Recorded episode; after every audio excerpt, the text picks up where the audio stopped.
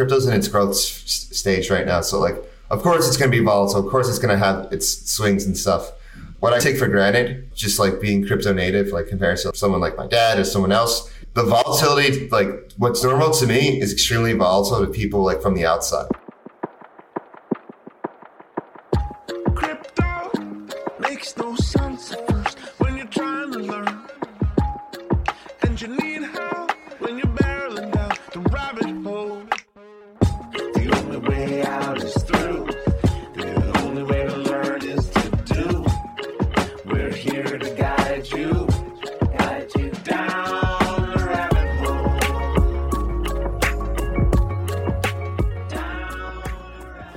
welcome back to Down the Rabbit Hole. I'm your host, Diana Chen, and I am here today with my co host, Anay Sim.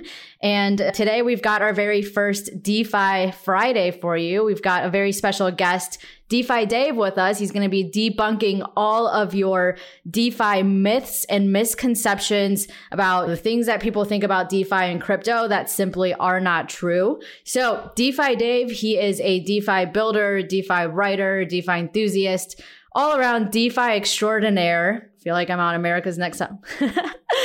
welcome, welcome, Dave. Thank you so much for being here with us today. Thanks for having me, Diana. Excited to be here. Awesome. So, for people who don't know you, which if people have been at DeFi conferences or any crypto conferences of any sort, I'm sure they've run into you at some point. Tell people a little bit about your background, wh- where you come from, what you're working on now, and how did you initially fall down the Web3 rabbit hole? Originally from New Jersey. Now I guess I consider my life nomadic. Started working in startups right after college. Then shortly after in 2017, the startup I was working for, Everpedia, decided to pivot into crypto and decided to go from Everpedia to blockchain encyclopedia. And since then, I've been brought along for the ride. I've seen the evolution of crypto from dealing with kind of more centralized entities like exchanges. And it was a whole different world in 2017, 2018. And then in 2020, that's when I caught the DeFi bug and saw everything that was going on in, on Ethereum and all these different L1s. And I just hopped over and I've been a part of different DeFi projects, middleware infrastructure projects.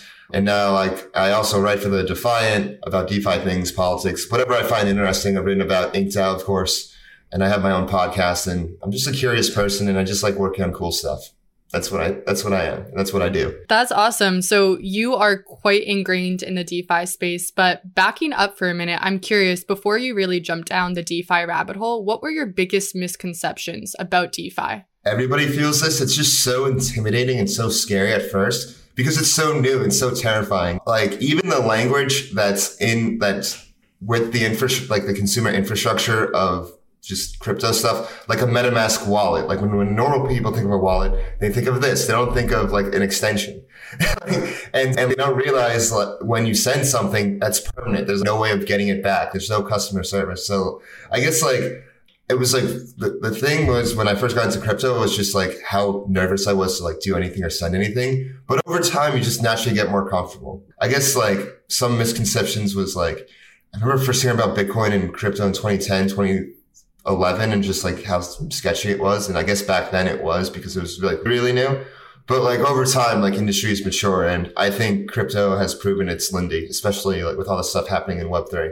Cool. So I want to go over this episode is we're just going to go over all of these like misconceptions that people have. And so what you just said is a good one to start with actually that crypto is sketchy. And I think some people still think crypto is just for drug dealers and people who want to engage with the black market and criminal activities and all around bad things. So debunk that myth for us. Tell us why crypto and DeFi is not just for criminals and and druggies. I before this podcast, I just looked at this tweet, from the founder of Electric Capital of all all the action and all the activity from devs in, on GitHub, and it's just it's just like exploded hundreds of percent. And it's not just on Ethereum; it's on all these different ecosystems, building all these different projects. I think it would just be ignorant and just flat out wrong to just say that it's for like criminals and druggies. I feel like that's just something politicians say to push an agenda or push or to get like a certain position in that because it's an easy narrative for people that don't know any better to swallow. It's just, oh, this is from, this is for criminals, like blah, blah, blah. We have to be tough on it. It's like the 80s line they had. We have to be tough on crime. Like it's like whatever is like easily digestible for the, for like the masses that don't know any better. That's what's going to be pushed to push a certain agenda.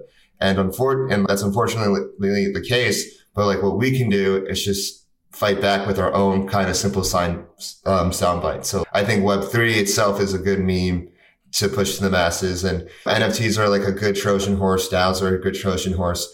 Granted, there's still, there's still some uncertainty as we see with all these bored apes getting stolen and whatnot, which is a funny meme, but it shows at the same time, you know, what it will be like when the masses truly come to Web3 and like what infrastructure we have to build so they feel comfortable and they feel like they're safe. And I guess that's another reason why they think it's for criminals and stuff because they hear, oh, my wallet got hacked. It's stuff's getting stolen. Like the language really hasn't caught up with the accuracy of what's actually happening. It's, you didn't get hacked. You just gave your seed phrase away. In this information war and a war of perception, like that's not how it goes. And the space just moves so fast that like it's moving fast as it is. And then trying to get people to come along, it's just like a whole, it's a challenge in itself. And people like yourself are doing a good job of, you know, pulling people to the lifeboat. Yeah, related to this whole sketchy side of crypto, you can say something that I hear a lot is that people are worried about the security of their crypto assets, specifically because they think there's no insurance or protection of them because it,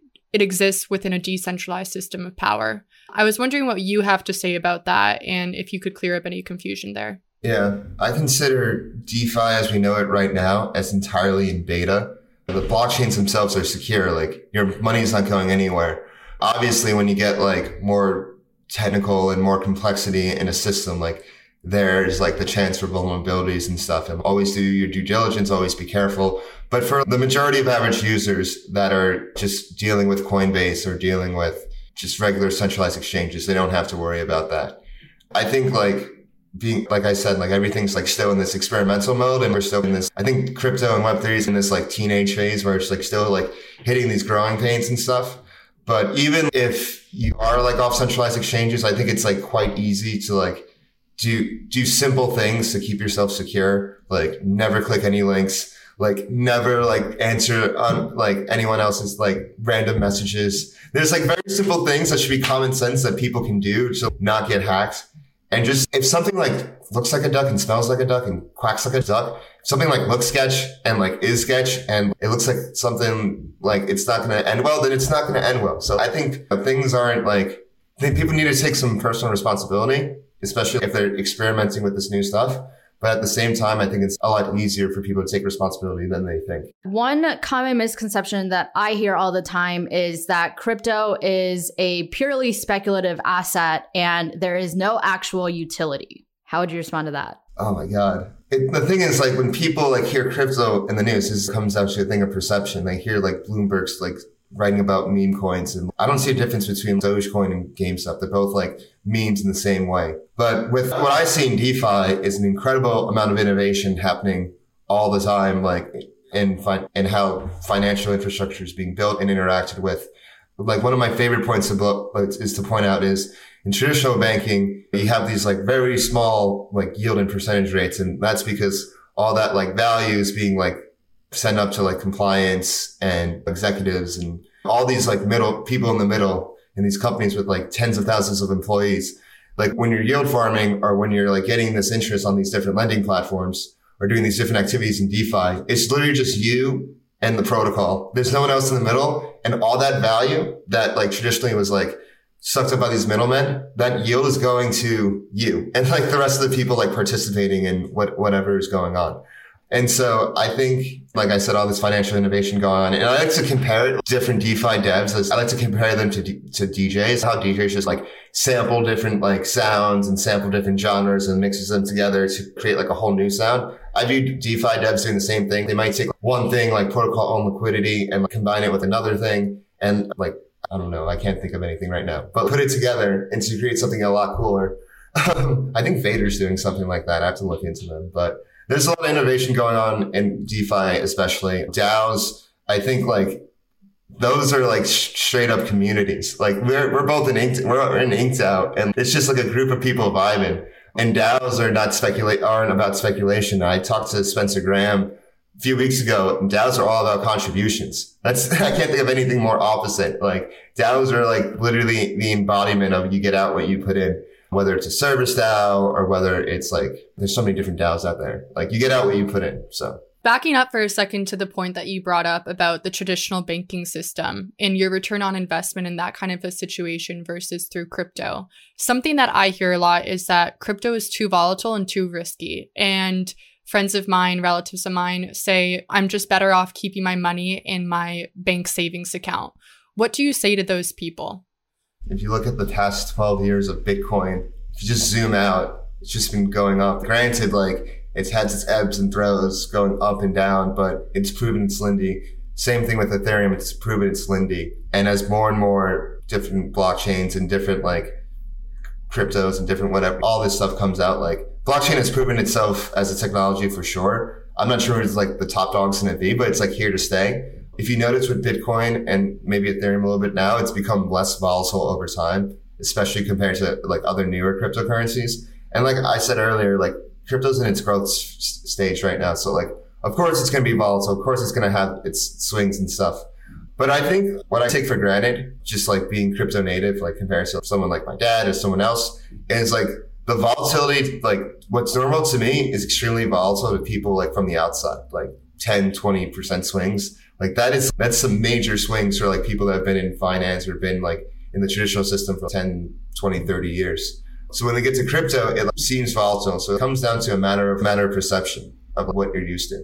Yeah, for sure. Another big one I hear is that a lot of people think that crypto and DeFi that's just for finance bros and rich people and to to that point too, like a lot of people still think if you want to buy Bitcoin, you have to buy at least one Bitcoin, which is I don't know like 60,000 or whatever it's at now, Uh, but yeah, yeah. So, what do you have to say to that? Like people who just think it's only for finance bros and rich people. I, I'm not one of those, so there's nothing in it for me. I think if you just go to any of these Ethereum conferences specifically and you see the crowd there, it's far from anything from finance bros, especially at like certain ones I went to, MCon and ETH, Lisbon and a lot of one. Like I saw very, like th- if there were any finance bros, they were like the minority. They were like the real minority. And I think like different communities have their different cultures and different people that make up it.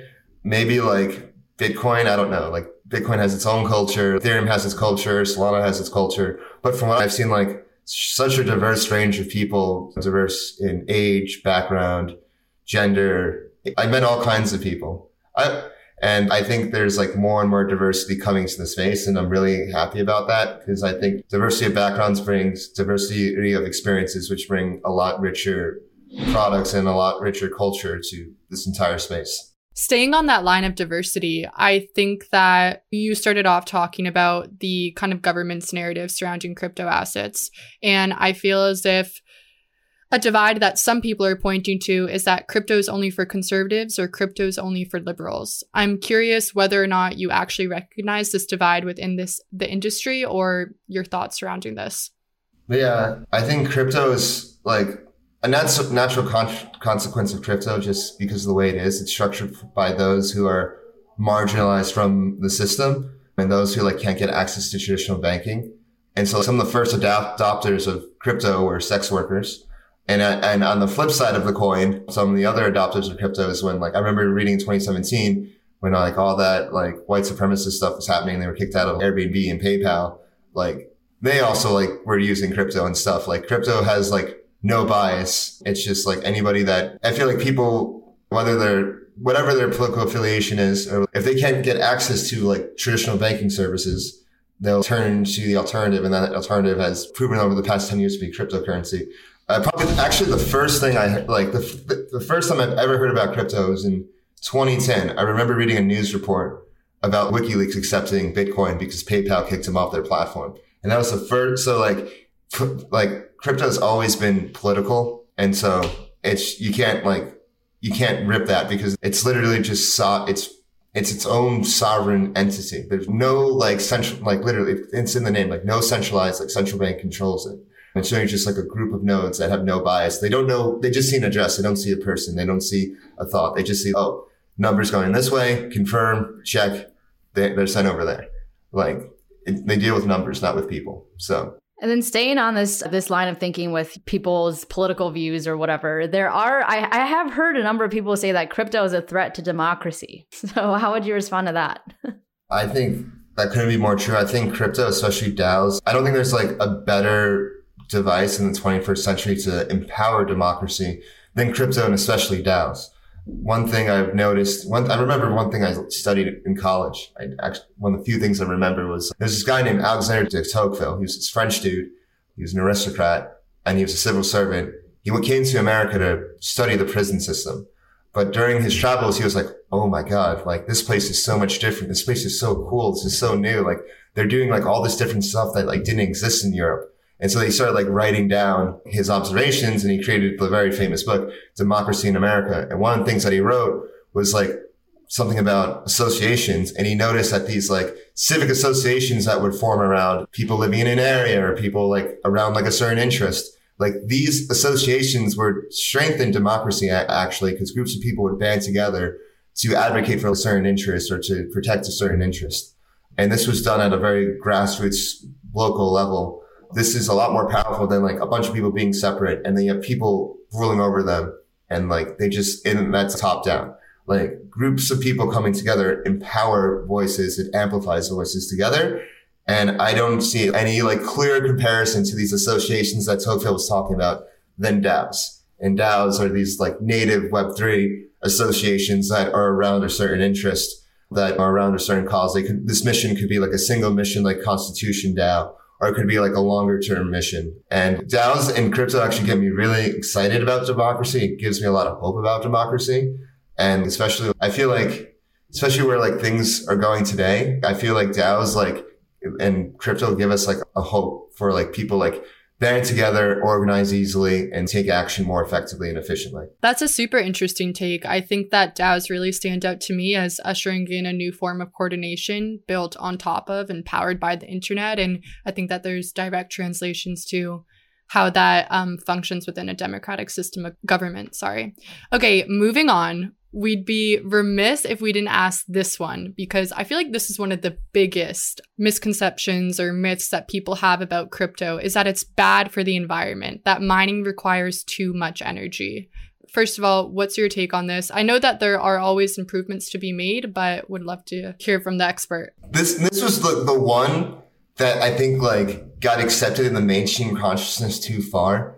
That crypto is bad for the environment, NFTs are bad for the environment and I feel like this is such a misconception because all economic activity has an effect on the environment. Like literally people like complaining about NFTs. If you're like buying, if you're like, if you're bu- like, even if it's like not an NFT, it's like a regular piece of art. Like those, like those, that paint comes from somewhere, that paper comes from somewhere. Like even like when like people are like, oh, Bitcoin, it, uh, it's bad for the environment. You're dig- it, like the equivalent, like gold. You're literally like destroying environments and whole ecosystems, digging it out of the ground.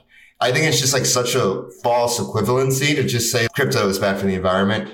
I'm not saying it can't be improved upon. I think for sure, like even Hal Finney, who received the first Bitcoin transaction from Satoshi, said like one, if you go back to his Twitter, he's, one of his earliest concerns was he had two. One was privacy and the other was like the environment. It was like, how can we like make Bitcoin more like, carbon, you know, neutral and carbon efficient? So it's, it's not something that's like completely out of the question, but I think like improvements can be made and they are being made, especially with the move to proof of stake, which uses like less than 1% of the energy that's used for proof of work things. And I think there's another argument that Bitcoin usage will make energy use more efficient. So like it, in, let's, for example, you have these like oil pipelines or that have excess oil and they have to burn it so it, because they can't like ship, put it on the ships or in the barrels. So instead of just burning it, they could use that energy to mine Bitcoin or mine other cryptocurrencies. Like the energy was going to be burned anyway, but at least it's like being burned to do something. So there's like definitely ways to optimize this like to optimize this energy and make it more efficient. And like crypto definitely helps can help with that. Nice, nice. Yeah. And then you see countries, was it El Salvador or something else that they were uh, using their the like volcanoes? volcanoes yeah. For, yeah. That's pretty cool. That was El Salvador, wasn't it? Yeah. That's such a great meme, like Bitcoin mined from the earth. Okay, cool. Another misconception or myth I hear all the time is that crypto is too culty. And maybe this one isn't as big of a myth as it is true, but yeah. what are your thoughts on that? I wouldn't call crypto culty, I'll call it a culture. I think Web3 is, it's just so, it's very new, it's very exciting. And I think especially like for anything early, really excited about it and get off these cult vibes and a lot of new people, like when they, I'm just talking about after they like, I'm about to say take the crypto pill. I'm like, that sounds so culty. But after they have their like aha moment about, oh, okay, now I can see like why this matters and like the pot- potential of crypto and web three. Sometimes they like can't, they don't know how to like articulate that properly to people outside of it. And they just sound crazy and they're just like blah blah blah blah blah blah, and people are just like kind of turned off. And also like people outside of crypto and Web three, they just see Bitcoin price this, price that. It's like a thing. Like it's a combination of people seeing like in the news and talk about price, politicians talk about how scary it is, and then people that are in like that might be new to crypto or like people like in crypto that might be not be able to communicate well, try to communicate it with. They must be like, oh, I can't understand what they're saying. I hear this stuff in the news. Like the politicians, uh, that must be a cult. But it's just, it's a matter of communication. And I think that bridge can be made to, for crypto and Web3 to be easier to understand. I think we have made great inroads in doing that and building a healthy culture um, within Web3 and crypto.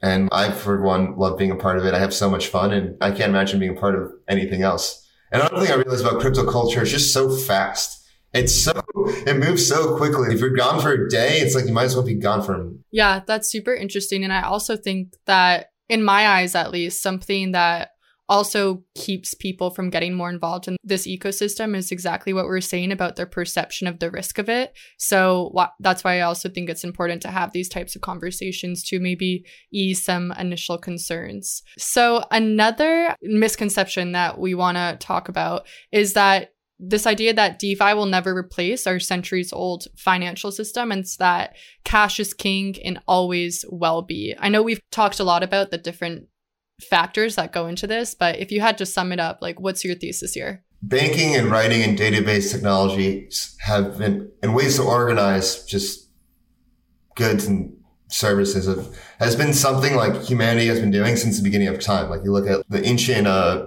Mediterranean like the first writing system wasn't writing in words as we know it. The first writing system was basically numbers keeping track of all the imports and exports of trade throughout the Bronze Age, like Egypt and different parts of the Mediterranean and stuff. And like that, uh, where am I going? There's a way I'm going to tie this together. And this basically like this way of trying to organize and keep track of things has some like the database has like always been with us and for as long as like civilization has started. You saw, you see it evolve. You get lost, like the Bronze Age collapse. You see it come back, and I think like the biggest advancements in database technology happened the coming of the printing press. Because that at this point, it was just like okay, like we can now like print and send information across the empire. We don't have to write down and keep track of it like in manuscripts and stuff. And this made like banking and like keeping tracks of stuff a lot easier. And this allowed people like the Medici family to base, create like new financial technologies, like create like ways to create credit that haven't existed before. And I could be a merchant in Venice and then go to Paris and take it and, and my, I'll know like my funds will still be in this Medici bank. So I guess what I'm trying to say is like finance, like all this banking stuff has always been evolving and always has been changing and it's always been getting more efficient. And just blockchain is a continuation of this tradition of like banking evolving that always always has been. It's just what's the most efficient way to keep track of shit. That's what it comes down to. What's the most efficient way to and what's the easiest way to like for me to be like okay, like I know that my money is in my wallet and I can go anywhere else in the world and take it out. And, this is a really long-winded answer. I want to. This is something I would like to write about and make more clear. Yeah, database technology has always been evolving, and yeah, sorry. I, I'll, I'll, make a better answer this one day. I have one more for you, and I'm trying to think of how to phrase this, but I've heard a lot of people say that crypto is not a store of value. And so I think what might be helpful for people is to clarify what is the difference between a, a crypto versus a stable coin versus like a CBD, like a central bank digital currency, a CBDC. That might be like the best yeah. way to approach this yeah. and then talk about like how crypto can be a store of value. Crypto is actually quite diverse and its like ecosystem what it offers and like different tokens. You have infrastructure tokens, you have governance tokens, you have stable coins, you have all these different types of tokens that do different types of things. You have social tokens, you have DAO, you have so it's like a lot, and, and I think it comes down to you can split them into categories. Do do tokens go up and down in value a lot, or do they just stay the same? If they go up and down you value a lot, like then you can put them in like your own. Ca- they're like one giant category of these social tokens, infrastructure tokens, governance tokens. Like you push them there, and then you have stable coins, which are there's all different t- types of stable coins. Like the most common being like centralized ones like Tether and USDC and then you have over collateralized stable coins such as DAI and complicated and stuff. But like in terms of store of value, like people like call Bitcoin like digital gold and a store of value because it's, I think people expect stores of value to go up. And I think that's why I think Bitcoin and Ethereum make good stores of value.